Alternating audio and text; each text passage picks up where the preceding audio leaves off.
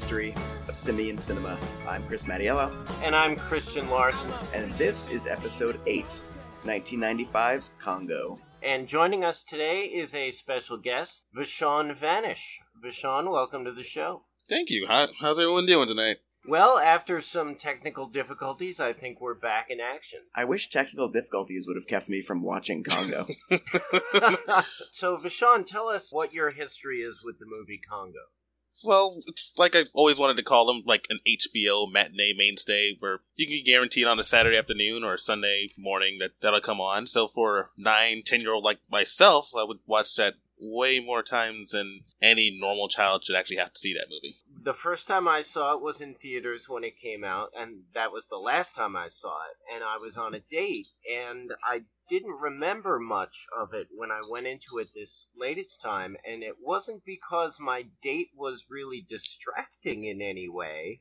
Uh, it was because this movie was surprisingly boring. And uh, Chris, I think you agree with me on that. Oh, yeah. I mean, this movie is way worse than a Michael Crichton novel to film adaptation should be two years after Jurassic Park. Like, how did they let this happen? Yeah, it, the early to mid 90s were kind of a, a golden age for these action packed, blockbuster, disaster, monster, awesome movies. And Michael Crichton was like a golden goose. This kind of set things in a bad direction. I think after this, we got underwhelming stuff. And Michael Crichton is not really the hot property, and, and wouldn't be the hot property after this than he was. This isn't Jurassic Park. This isn't Jaws. I mean, I know he didn't write Jaws, but I'm talking like Spielberg stuff because this is uh, the director is a Spielberg collaborator. This is like Anaconda.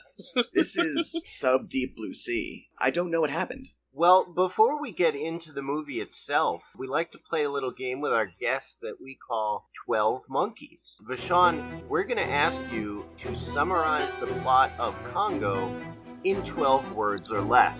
Oh, that's more than they asked the screenwriter to do, but okay. Um, okay. you can take your time. Because I even I was like, wait, that's too many words. More words than this movie deserves. Okay, I got it. Go for Telecom it. company wants diamonds, sends too many people to die from monkeys. Congratulations, that was a success. And even then, that Uh, still sounds too a lot smarter than what this movie actually gives. yes, that's true. Well, getting right into it, it starts off, and I'm reminded, and and I'm actually really surprised with how often I'm getting callbacks to the movie Born to Be Wild. But I'm getting a bunch of them in this movie, and it starts with the opening that has that generic African pan flute music that was sort of everywhere in the mid 90s. And we're introduced to a team of explorers in the jungle headed by one Mr. Bruce Campbell. I was so excited to see Bruce Campbell in, I mean, what I, I had assumed from my memory of it as a 10 year old was like a schlocky adventure B movie, and then everything was dashed. Yeah, he's killed in the first five minutes of the movie. He's this movie's Drew Barrymore. oh yeah, that is, that is the perfect way to describe it.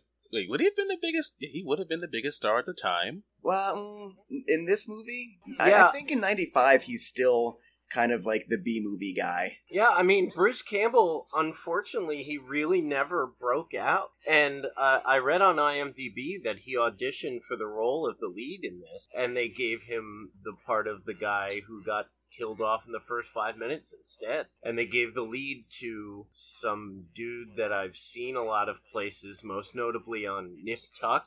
Yep, Dylan Uh, Walsh. Yeah. Do you guys remember anything else he's done that's notable? He was in No. the Stepfather remake from a few years ago, but that's not that's not notable. I Is he the titular stepfather? Indeed, he is. Oh my boy. And his idea of step that's a whole other conversation. Let's leave.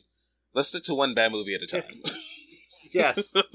So, uh, yeah, Bruce Campbell is talking to his fiance, I guess. They never really go into the relationship between him and Laura Linney, the scientist who's back on the base talking to him via Skype.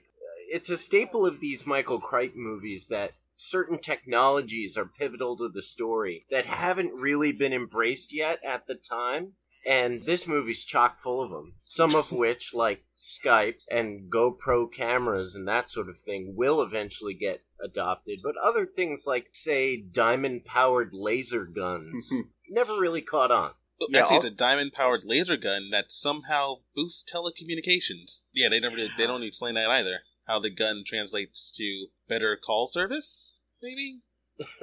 They are a telecom company, which I wasn't even thinking about because the whole purpose was to get these diamonds. And the, the telecom company is run by this guy who's just a stereotypical blustering, egomaniacal CEO who was originally supposed to be played by Senator Fred Thompson. No. Yeah, yeah, yeah. But is instead Mr. played- Law and Order, Fred Thompson. Yeah, I just can't see him swinging a golf club at a TV screen like that. no, that's something only Joe Don Baker can do.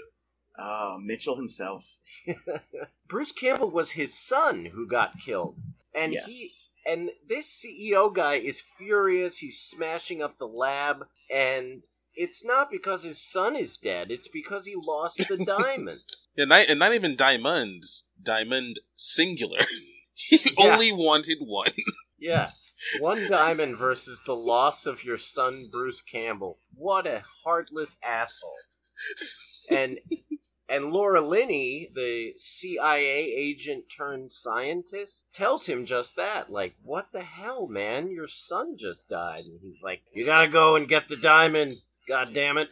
And yeah, in the beginning of the movie, it's like, please tell me you're not sending me to Africa just to go get diamonds and you want me to rescue your son. And then there's a beat where he generally has to think about it for a minute. It's like, yeah, my son. I like seeing Laura Linney in movies. I like her in general, and it's clear that she's been cast in the mold of um oh god, I feel terrible for forgetting her name. Who played Ellie in Jurassic Park? Um, oh, Laura Dern. Laura Dern. I knew it was another. I just, I just wanted to call her Laura Linney. Now yeah, I know why. Laura, Lin- Um, Laura Linney, Laura Dern, and Holly Hunter. They all filled that same niche in the 90s. Laura Dern, though, in Jurassic Park, there's a softness to her that really makes you root for her and care about her. Laura Linney in this movie, and I mean, this is kind of her niche in general. She's a real, like, badass ice queen, kind of. And I don't think it works for what. I mean, I guess it's supposed to be paralleled to Dylan Walsh's bleeding heart kind of guy, but she's not the lead this movie needs. then again, if they had stuck to her actual character in the books, where she's as cold hearted, if not even more so, than the Joe Don Baker character, we may not have been able to relate to her at all. Oh, yikes. That would have been a real Gorillas in the Mist situation. as this movie progressed, I kept thinking to myself, this has got to be better in the books because none of these characters are fleshed out. None of these characters are really that sympathetic or likable. Even if they are fleshed out, it's just a cast of people that you don't want to watch. Except, of course, for the amazing performance of Ernie Hudson, which is quite possibly, in my mind, the only redeemable thing about the film, which we'll get to. I kind of disagree that it's people. It's it's people I want to watch doing something that I don't want to watch. If you tell me there's a movie with Laura Linney, Joe Don Baker, Bruce Campbell, Tim Curry, Ernie Hudson, Joey Pants, I'm buying so many tickets to this movie. And then it's just a big pile of nothing. It's a movie in the same way that like a sentence is a bunch of random words. Like that, just because it's a bunch of words doesn't make it a sentence. Like this is barely a movie. If you look at it just from what they present themselves, so much happens that doesn't really amount to anything. Yeah, we spent a good half an hour waiting for them to find the plane, then them on the plane, then them getting off the plane, then getting interrogated by someone to get onto another plane. Another of the ways in which it reminds me of Born to Be Wild is that it's basically a road trip movie with a gorilla. And and yeah. Oh man, Amy and- the gorilla. Fucking, you can keep that. And frankly the the hijinks that Wil Horneff gets into with his gorilla are more entertaining than the hijinks that this gang of assholes gets into with Amy. You know, the the Born to Be Wild monkey might be like a precocious hat stealing asshole, but this is like, uh, Amy, Amy, good gorilla. I just, oh my god, that voice, it's so. So the gorilla can talk via sign language.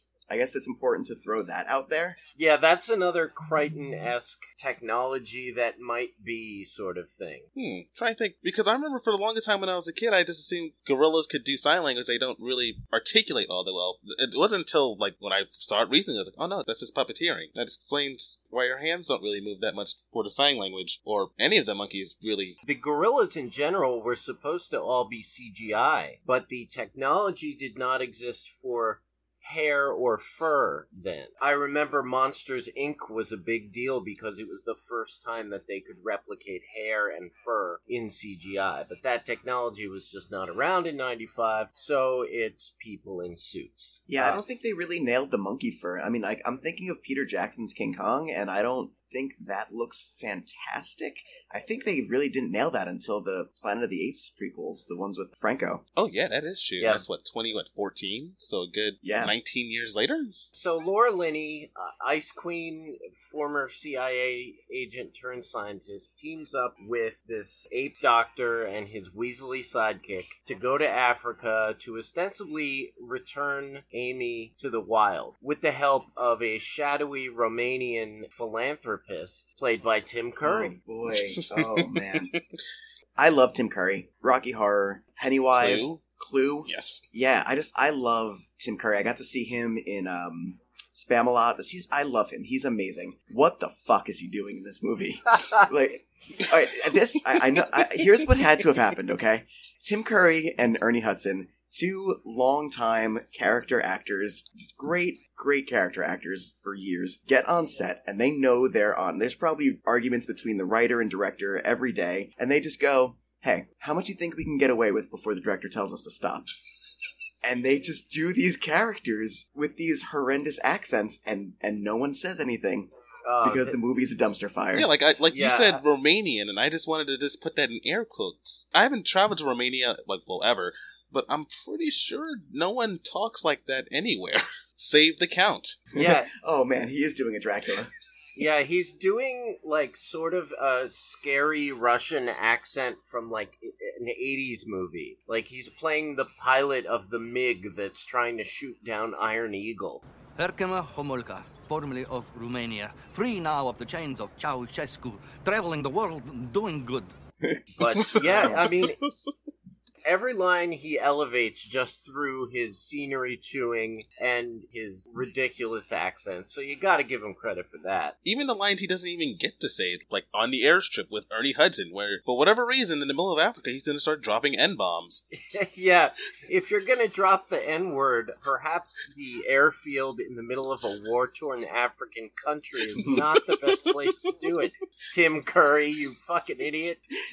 this movie tries to do so much it's got like you said that born to be wild environmentalist returning uh, the gorilla to its native habitat. It's got the war torn Africa stuff. And then it's gorillas murdering people. It can't do all of those and keep a consistent tone. No movie could. The war torn African country stuff is all very generic. It's all just like soldiers running around yelling in a supposed African language at people. There's a scary police station where people are being held in terrible conditions. There's a corrupt general that they have to bribe to get through whatever country they're in. Played by Delroy Lindo in a pretty, Oh, another name. yeah, God damn it. in a pretty memorable scene, if only for the fact that he yells at Tim Curry to stop eating his sesame cake. Mr. Homolka? Oh.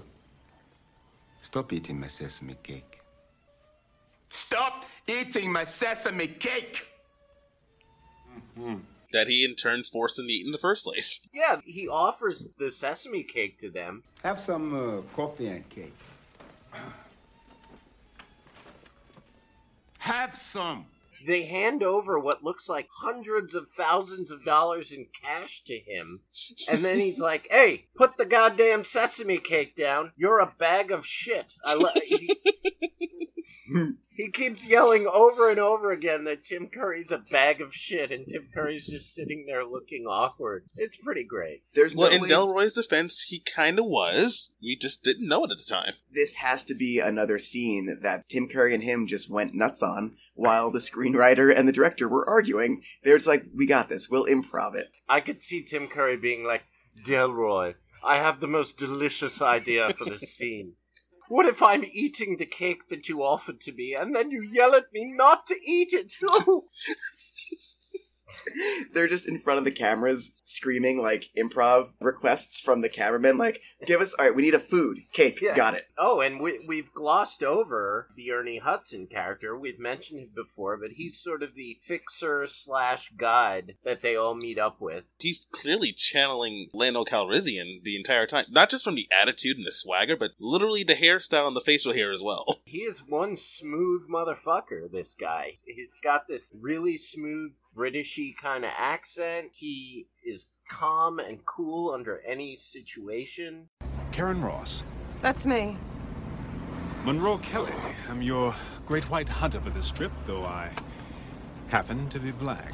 How bad is this news for us? Well, whenever the leadership of one of these little Central African countries comes into question, they tend to just murder everybody. Oh my god. Not really. They live for the opportunity to settle scores, and they've got a lot of scores to settle. It's like what's going on in the Congo. Things are pretty bad in the Congo right now. We heard. Yes, the Kigani are pissed off. Can't blame them. 20th century sucks. Maybe the 21st will be better. And another thing I learned from IMDb is that this is his favorite movie role of all time. Ah. Uh, Well, yeah, it gives him a lot to do. That must be quoting him from like the promotional tour of this movie. yeah, I guess so. But when you think back, it's not like he had a lot to do as Winston Zeddemore or what the principal from uh, the substitute Tom Berenger. the mentally challenged groundskeeper in um uh what's that movie with the the, hand that rocks the cradle.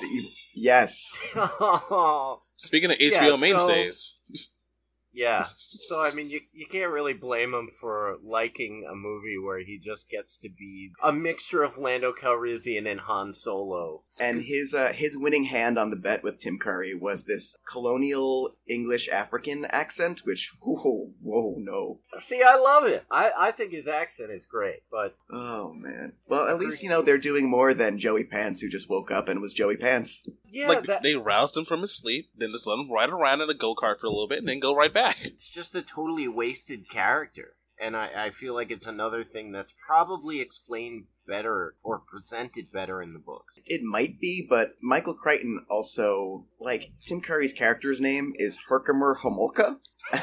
Like, yeah, when I first heard him say that name, I was like, that's Michael gotta be Crichton wrote that. Like Michael Crichton sat down and went, "Yep, that's a name." so I don't trust anything that this guy has written ever now. Retroactively, everything is out the window.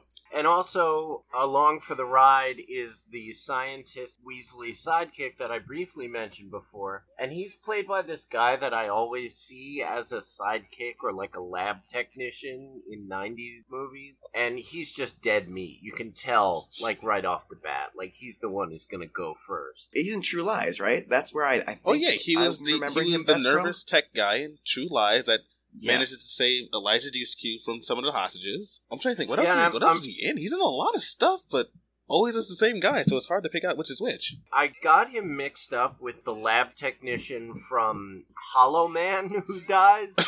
But Okay. they both kind of serve the same purpose in 90s movies. And like if you look at his IMDb, it's like technician number two, assistant number four, guy who gets killed in first 20 minutes. But now he's like seemingly working with George Clooney and Ben Affleck on stuff. He worked on uh, behind the scenes on Good Night and Good Luck, Argo. Like those are real movies. So he he clearly saw where his career was going and decided to make some upward movements. They take a plane to a truck to another plane, and when they're on the plane, they get fired at with a rocket launcher by the Zaire Air Force. And there's an arguably pretty cool scene where Ernie Hudson and Laura Linney are firing flare guns out the door of the plane to distract the rockets, which I thought was a pretty cool move for a movie where nothing really was happening except a lot of driving and exposition. Yeah, that scene's fun. It's brought down or up, maybe, depending on where you're coming from here, by a whole bunch of dialogue about getting the gorilla either pilled up or drunk. Yeah. yes. You, you could have told me Yeah. Amy's last name was Winehouse with the amount of booze that they give her thro- in, throughout the entire movie. oh. Oh, oh, Haha, took her down a peg. Poor, yeah. poor- Take that. ah, she's yeah. dead. Take that, Amy Winehouse. You got burned on the Monkey Club. Amy, Amy, no rehab. Amy. They give her a pill which they say is Gorilla Prozac, and I'm like, oh yeah, mid 90s Prozac, very topical. And they jump out of the plane, and they land on the ground, and uh, back to the road trip. Yeah, Joey Pants pops in again, and then he uh he he just drops them off into the movie, and he rides out. Here's a little interesting tidbit. Uh, one of the pilots of that airplane that gets shot down, Jimmy Buffett. Jimmy Buffett. Oh, really? Yes. Huh. Yeah, yeah, yeah. They cut to a guy driving the plane at one point who has like this ridiculous curly mustache. That was him. All I can think was that mustache looks ridiculous. And where did they find this guy in Africa? Yeah, well, he looks like some old British colonizing guy who would be wearing like a pith helmet and riding an elephant. but uh, he's flying You know- a plane. That's interesting. An interesting coincidence because while I was watching this movie, as I said, I had Jurassic Park in the back of my mind the whole time. But all I could think of uh, was how much closer this was to Jurassic World. Like with this, oh, we're training up the monkey and the monkey can talk. And oh, the guy from Parks and Recreation is talking to raptors or whatever. And he has a cameo in that too, Jimmy Buffett. Uh, so That's right. Jimmy Buffett's He really does. sneaking his way into all of the garbage, uh, all of those garbage Michael Crichton circular kind of out of the Jurassic Park bubble uh, movies. Poor guy. See, if it reminds me of any Jurassic Park, it reminds me of The Lost World because there's a whole lot of wandering around the woods and a whole lot of talking, punctuated by a few moments of arguably cool action. I wanted to refute that really bad. Like, well, that's not true. Wait, yeah, it is. Oh, uh, the monkey scientist guy gets a leech on his dick. and this is this is a hilarious little scene. Well, it's supposed to be. No, wait, it's not supposed to be hair. It's supposed to be some sort of weird kind of um flirtatious moment between him and Lauren Linney as well towards the end of it, where after he's Yeah. finally gotten off, and then she kind of just stares at it or where it was, and then looks at him. Then he looks back. He comes running out of his tent, like looking down the front of his pants, and he's like, Somebody help me! I've got something on my dick! Well, I mean, not quite like that, but kind of a little more unprofessional than you'd think a scientist would react. Oh shit! Somebody help me! What is it? There's something on my. It's like a creature or growth or something on my. Look, Oh, that's a leech. but take it off. I'm not going to take it off. It's your leech. You take it off. Need some help? No. Yeah. Burn it off with this. This is disgusting. And Ernie Hudson offers his cigarello to burn it off with, and he does.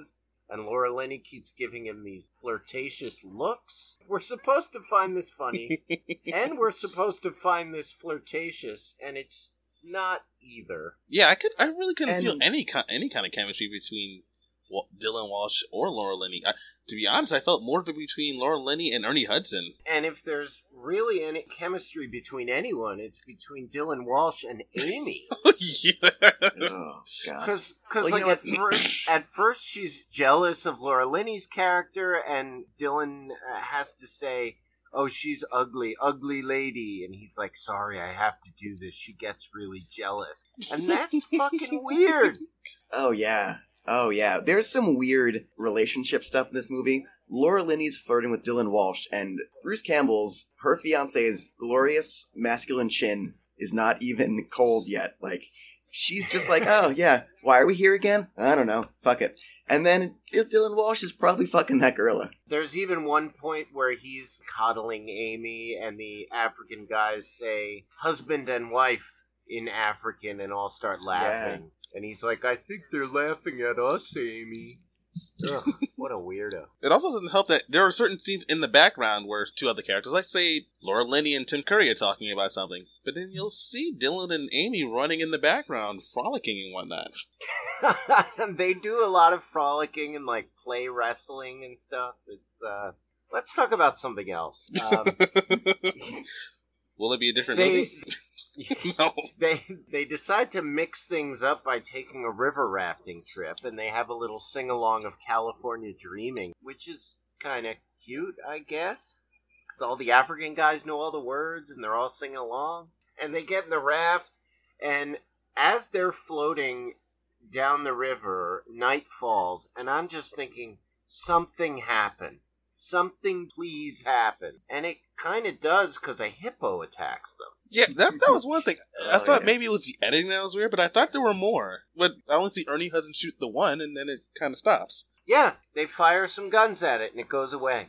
And that's it. At that point, I was thinking back to the 1933 King Kong, and I was like, the scenes of them fighting monsters in that movie were more suspenseful and more immersive than anything in this movie. That's really a shame. Yeah, yeah. I feel like they realized the gorillas looked like shit, and they tried to pull like a Jaws and fix it in editing, and that's why some of Laura Linney's shooting a gun has this really terrible like motion blur slow mo effect on it. I just don't think they wanted to show the gorillas and realized, oh crap, this is a movie about multiple killer gorillas in the jungle. We're fucked. Yeah, we don't get a lot of killer gorillas until the very end, until they get to the city, the city of Zinj, which is where Tim Curry wanted them to go all along, where the fabled King Solomon's mines supposedly are. And they get there, and there's hieroglyphics everywhere, and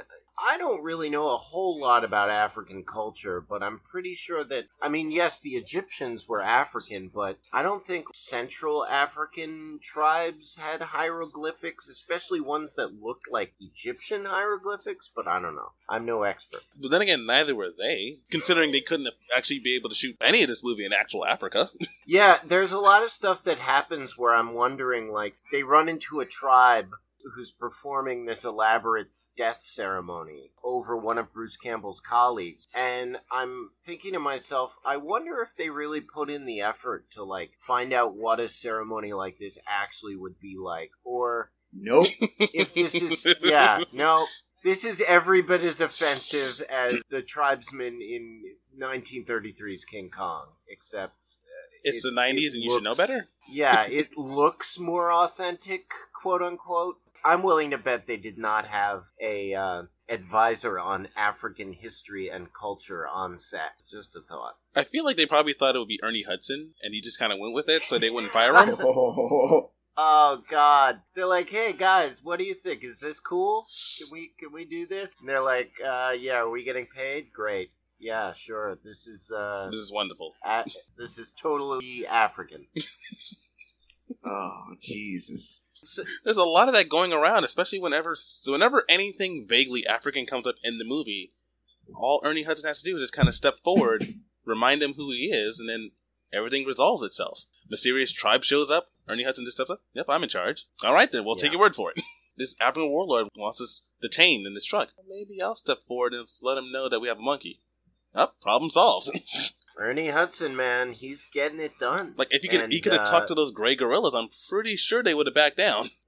Well, he can't, and the the gorillas show up, and uh, like you were saying before, there's this weird kind of slow mo going on during the gorilla attack, and I don't know if that's just because the gorillas don't look that good, or if they were trying to add tension. But the slow mo really doesn't do much. I'm not feeling tension during any of these attack scenes. No, that's because the movie has no no consistency in its tone. the very first time you happen to see the aftermath, it's oh, this is gory. It's nondescript, but it's gory. But then, especially towards the end, where they do a lot of discretion shots, mostly, I guess, to hide the fact they couldn't afford to do a lot of the special effects to make those bodies look the way they do once it's over. So, like the well, spoiler alert, the death of Tim Curry's characters. It's only implied because of the sound effects they add in post, but from what they see, they just Yeah. kind of lazily bump into him, and he sells those hits pretty well. yeah. You know, these aren't like cannibal gorillas. They aren't flesh eating gorillas. They're apparently this evil tribe trained them to guard the diamonds. So they're like guard dog gorillas. So they just punch Tim Curry to death. And the Weasley sidekick dies off camera, so you don't really see what happens to him. So it's it's not really and after they first get attacked, instead of getting the hell out of there, they decide to set up camp right in front of the city at night. And they set up these automatic turrets and everyone has these giant machine guns and they have laser detection and thermal imaging. So they're really taking all of the stakes out of it. They're taking all of the tension out of it because obviously they'll be able to shoot the hell out of these monkeys. And Ernie Hudson's like, oh, they're smart. They're too smart. But it's like, they're not that smart. You're going to they're- be able to shoot them. Well, their smartest idea was to do the same thing they always did: was run at things until there were too many of them to be stopped. Yeah. So, I'm not a screenwriter, fortunately or maybe unfortunately, but there's a few really basic things I feel like this movie could have done to make the audience, say, give a shit. One of which would be like, make somebody care that people are getting murdered. When Dylan Walsh's assistant, it's not the, the stranger, like, he clearly has a history with him and works professionally alongside of him. He gets murdered off screen. Dylan Walsh does not give a shit. There's no, like, emotional impact to this death at all. And also, like, the Tim Curry character is not. They set him up to be like a real heel, but he's not. He's just a guy who wants some diamonds and is also there. This really should have been Joe Don Baker. He's the real, like, loathsome shitheel. He's the one that should have been there being an asshole, being greedy about the diamonds, who gets his head crushed by a gorilla. Like, nothing makes sense. Like, it's just such obvious stuff that would make the audience have some emotional attachment, and they do none of it. That's very true. Tim Curry ends up being kind of a pathetic character towards the end. Everybody sort of treats him like shit, and all he wants is to find this lost city. And he's fucked up at finding it several times before. And it really, you're right. Like, Joe Don Baker's character is one of those classic movie characters that deserves a comeuppance at the end. And he just doesn't. I mean, he gets kind of a comeuppance, which we'll get to. But they finally, after their night of just gunning down gorillas in the woods with no tension whatsoever, that could have been so cool. Them sitting in tents in the jungle at night, listening for like the crack of a branch. But no, with their lasers and turrets, there's nothing to be scared of. But anyway, the next day, they go back into the city and they find the mines, which is really just a room with diamonds scattered all over the floor. now, I don't, I don't know a lot about mining, but I'm pretty sure that's not how it works. Yeah, it's Yeah. not this. I can kind of brush off this inch of dirt and oh, here is this massive diamond that just happens to be here, and they're all over the yeah, place. yeah, it makes it seem like diamonds grow on the walls and then like fall off onto the ground like fruit or nuts. it's a little too convenient. And of course, Tim Curry's stuffing his pockets with diamonds, and it's like, all right, this is the part where you die. Like your hubris has gotten the best of you. And he does, which we talked about before. And the evil gorillas come pouring in from all directions. Pretty much everyone is dead. And actually, at this point, I thought Ernie Hudson was going to die. Because I was thinking a lot of times you get three kinds of deaths in these kind of movies. You get the dead meat character who was doomed from the beginning. You get the one who's been brought low by their hubris. And then you get the hero that pretty much saved the day but died in the process. And I thought they were setting up Ernie Hudson for that. Kind of glad he made it, but it's not Ernie Hudson that saves the day. It's Laura Linney. Yeah, Oh man, she pulls a gun straight out of Half-Life 2 and just starts just starts murdering gorillas with this laser rifle. And it's it's it's the trailer moment where she screams like, "I'm gonna put them on the endangered species list." What the hell are you doing anyway? What am I doing? I'll tell you what I'm doing. We're getting out of here. We are. What about them? Put them on the endangered species list. yes. It's Oh, it's boy. so bad. yeah. Seeing in the Well, context yeah. of the movie, just like, oh wait, why would you say that right now? Because she finds Bruce Campbell's dead body and mourns for a split second, which is a split second longer than Dylan Walsh. Uh, wait, that's not his name, Dylan Walsh. D- isn't Dylan Walsh from? Uh, yeah, from oh no, I'm thinking Beverly Hills 90210, but I'm mixing up the two characters. um. Brandon- well, then again, if you look at his hair, I think he did too. If you replace Dylan Walsh with Luke Perry, is this a better movie? Oh God. Well, It would. I, I I might believe some of the stares she would give him. See, I've had the pleasure of seeing Luke Perry's feature film debut. The movie's called Terminal Bliss. it's basically a poor man's Bret Easton Ellis movie about like idle rich kids uh, doing drugs and having sex and there's murder, but he's basically a bland hunky dude in it. And after that, didn't really do a lot of feature film work. So I don't know if he could carry it as well as Dylan Walsh does, but uh, uh, bland hunky dude versus Dylan Walsh's bland dude. yes, at least there's the hunky part in there. Yeah, so Laura Linney finds the body of Bruce Campbell and mourns over it for a split second, and then picks up a giant diamond and crams it in the laser gun that Bruce Campbell was holding, and proceeds to slice the gorillas to ribbons. At the same time, a volcano goes off and there's lava everywhere. And this is a big set piece. This actually, I mean, we've been talking about how crappy the effects have been, but they put a lot of work into this lava scene at the end with the city crumbling and everything. Strangely enough, this is one of the few things that I guess the screenwriter actually did research for the film. This how fast would the lava flow and how quickly would a volcano erupt in this region of the world? And from all accounts, this is as accurate as a representation Lost City aside, is what the volcano would actually look like. Which is weird that you put all your focus on this as opposed to, say, almost everything else. That's a good point. And uh, I'm forgetting one thing. Really, the the final straw that gets the killer gorillas to back off is Amy shows up and starts being intimidating with her little girl voice. She's like, "Bad monkey, bad monkey, go!" And they're all like, "Oh, dude." How do we dissolve all the tension in this scene? Like, you could have Amy jump in, like assert her dominance, like smash one of the alpha gorillas in the head. She comes in with this tiny girl robot voice and calls them ugly. Ugly gorillas, ugly, go away. Oh well. Wait, all my qu- the actual question is, how did she manage to get the backpack on with by herself? Again, not something that the screenwriters put much thought into.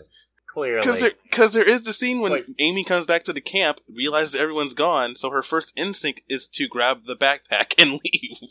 yeah. the gorillas getting murdered in the lava is definitely the set piece of the movie. It doesn't last long, but it is pretty good. You get some awesome gorilla death here, and you get some awesome lava death, which is a pretty cool combination. Possibly the second best lava death scene I've seen on film, uh, right behind another seminal 90s classic, Volcano. Yes. the monkeys dissolving in the lava and the ground cracking apart and the city falling to pieces is is all kind of like as exciting as the entire movie should have been or at least several parts of it. But you know we get a little at the end. At this point i'm like thank god it's almost over. But then there's that whole balloon scene where they fly up in the balloon and Joe Don Baker calls and he's like, Did you get the diamond?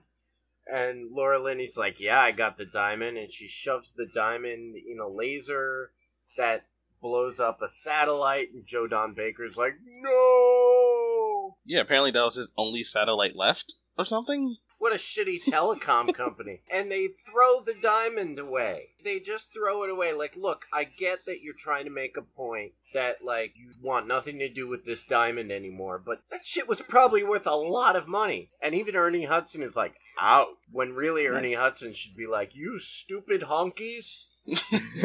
they should have just handed Ernie Hudson the fucking diamond. That Yeah. should have been. They're like, we don't need it. Here, here, you have it, man. Retire. You've earned it. Like that's the that's the ending for that working class stiff. Like, come on. He definitely earned it, because without him, they would have been dead like five minutes after they got off the plane. But yeah, that was Congo. But that doesn't have to be the end of Congo because it's time for our second little game, which we like to call Monkey Business. Rashawn, we're going to ask you to imagine if a big time Hollywood producer came to you and asked you to pitch him Congo 2, what would happen? Hmm, Congo 2. Alright, I got it. It's gonna be 1997. For some reason, someone thought Congo was a smash success, so they fast tracked this in production. It opens back in the Congo. We see Amy with her silver, her new silverback family. All of a sudden, she gets she gets taken. For whatever reason, the person who takes takes her also has the, the backpack that lets her speak and communicate, and she tells them all about the diamond mine. Somehow, some way, this shadowy organization manages to dig inside and get diamonds, but they don't want the diamonds. No, they want the laser gun. But who has the laser gun? Laura Linney. So it's going to be a race against time for these evil company to drag Amy back to the States to track down Laura Linney. And somehow I'm going to work Ernie Hudson. He's going to get back in here too because, you know, he's the best part of the movie. So why not bring him back as well? Matter of fact, here we go. No, I got it. I'll have the rival company kidnap Ernie Hudson so they could find Amy, get to the diamond mine so they can try and find the laser backpack thing. They go back to America, all three of them. Somehow she's going to hook up with Dylan Walsh's character because reasons. No, wait, scratch that. Replace Dylan Walsh with Jason Patric. yeah, they. I like the idea that they couldn't get Dylan Walsh for the sequel, so they got Jason Patric. He'll be another nondescript white guy that happens to also deal with primates. You know, I like the idea of this shadowy organization going after Laura Linney's character because she's supposedly an ex-CIA agent. You don't really get a lot of that in. Exactly. You would think, hey, former CIA agent who just happens to work at a telecom company. Maybe there's more to it, especially since she has a few hundred thousand dollars on her person in Africa just because. So it's sort of this international cat and mouse game. So I'm thinking like there has to be a showdown at the end because Amy's working for this evil shadowy company. So there has to be a scene, maybe Laura Linney's character and Dylan Walsh's character, who is now Jason Patric, got together but then broke up. So Laura Linney has to call him and be like, look, you're the only one who can talk to Amy. And there's a scene where like Laura Linney is face to face with Amy and she's like, give us gun, give us gun. and Laura and Laura Linney's like, I have someone here who'd like to speak to you. And he comes out and he's like, Amy, remember me? And she's like, Jason Patric, me too. We'll know that Jason Patric's playing the same character because he pulls out the flower that Amy gives Dylan Walsh at the end of the first movie. Ooh. Oh, nice callback. It'll be. And you know what? You got to pay off the moment in this movie where Dylan Walsh talks about how, with Amy knowing how to do this, she could train other animals to then do it. And then you have like three or four gorillas that are being led by Amy to come in and save the day. Up the stakes at the end. Oh, yeah, that's right. That'd be awesome.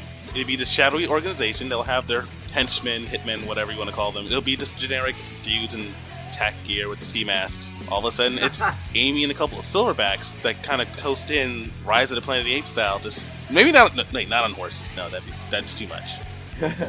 no, wait, it's '97. No, it's not too much. They didn't evolve that far in one year.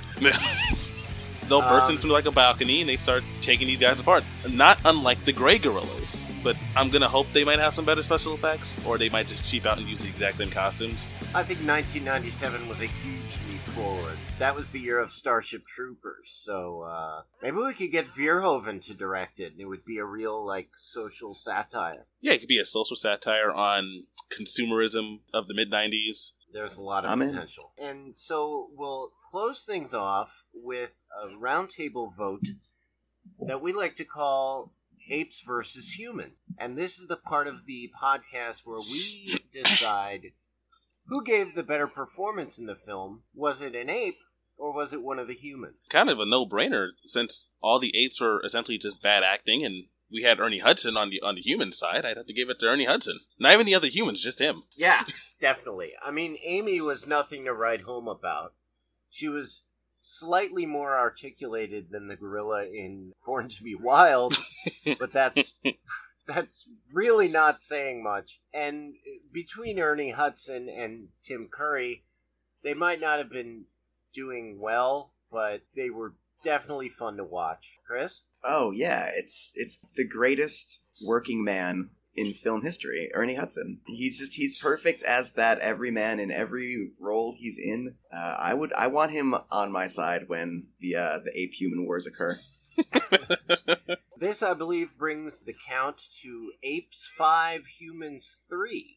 So uh, the apes still have the upper hand. By the end of Monkey Club, we will find out who prevails in the ultimate battle for the future. I mean, they have it on points, but I mean, the human side right now has Ernie Hudson and Charlton Heston. The gorilla side has King Kong, which is a lot of muscle, but also like Shakma. um, I feel like it's more even than the scoreboard is showing. Oh my god. I'm just picturing King Kong and Shakma fighting Ernie Hudson and Charlton Heston. I imagine it's like in the X Men comic books when uh, Colossus throws Colossus throws Wolverine. I imagine it looks a lot like that. Oh my I, god. I've seen Shock, but I'm pretty sure that's all they did anyway. Yeah, just throw the monkey at the camera. Yeah. oh my goodness. So, uh, any any final thoughts on the film? Any trivia? Any tidbits? Oh man, it's bad. yeah, it's surpri- like it's surprising. It just it's more of a testament to how little I actually had to watch as a child more than anything else now. And it's long. It's a long movie for Right? nothing happening. I remember I was halfway through it and I was like, how much longer of this do I have to sit through? And I clicked on my screen and I had a, a whole nother hour. And I was like, God damn it. We're already Um, here. Yeah. What more do you uh, get to the goddamn city? Get to the whatever. I mean, think think about again to make the parallel. By by that point, by forty minutes into Jurassic Park, you've had the T Rex in the rain. You've had you know, Sam Jackson and and Nedry being being great. Um, you've had the kids under pressure. In this movie, they're farting around on an, a runway. two little pieces of trivia before we go. Before Dylan Walsh, a certain British actor was approached to play the monkey scientist. Can you guess who? British Like actor. mid-nineties. Mid 90s. Jonny Lee Miller? No, Oh, no. that makes sense. More Yeah. sense than this. Definitely more charisma than Dylan Walsh, but no, Hugh Grant. It would have been awesome just to watch him kind of be befuddled throughout most of the movie. Yeah. I'm, t- I'm t- No, totally I sorry. I don't, I don't understand, but maybe uh, this uh, leech on my um uh uh, uh if you just clean it off, please. and uh, Laura Linney's character was going to be played by Robin Wright, or Robin Wright Penn, huh? depending on what year it was. Princess Bride And, um, herself. I believe Tim Curry uh, was initially that character was initially going to be played uh, by the Count from Sesame Street. well, they got the next best thing. One, two, gorilla. Uh, uh, uh. I mean, Uh, it's basically the same. Well, all right. Uh, that was quite a wonderful discussion. Thank you, Vishon, for joining us Oh, no. for episode 8. Oh, you're welcome. Thank you for having me. For all things Monkey Club, as well as Cage Club, Keanu Club, and Zack Attack, you can check out our website, cageclub.me, that's cageclub.me, or you can look up the Cage Club Podcast Network on Facebook. Until next time, thanks for tuning in. See you next week. Or, well, in two weeks. Whatever. Shut up. Bye. Amy, good podcast. I didn't have anything to add at the end. I couldn't take an accent. We're going to keep that, I hope you know. oh crap! All, all right.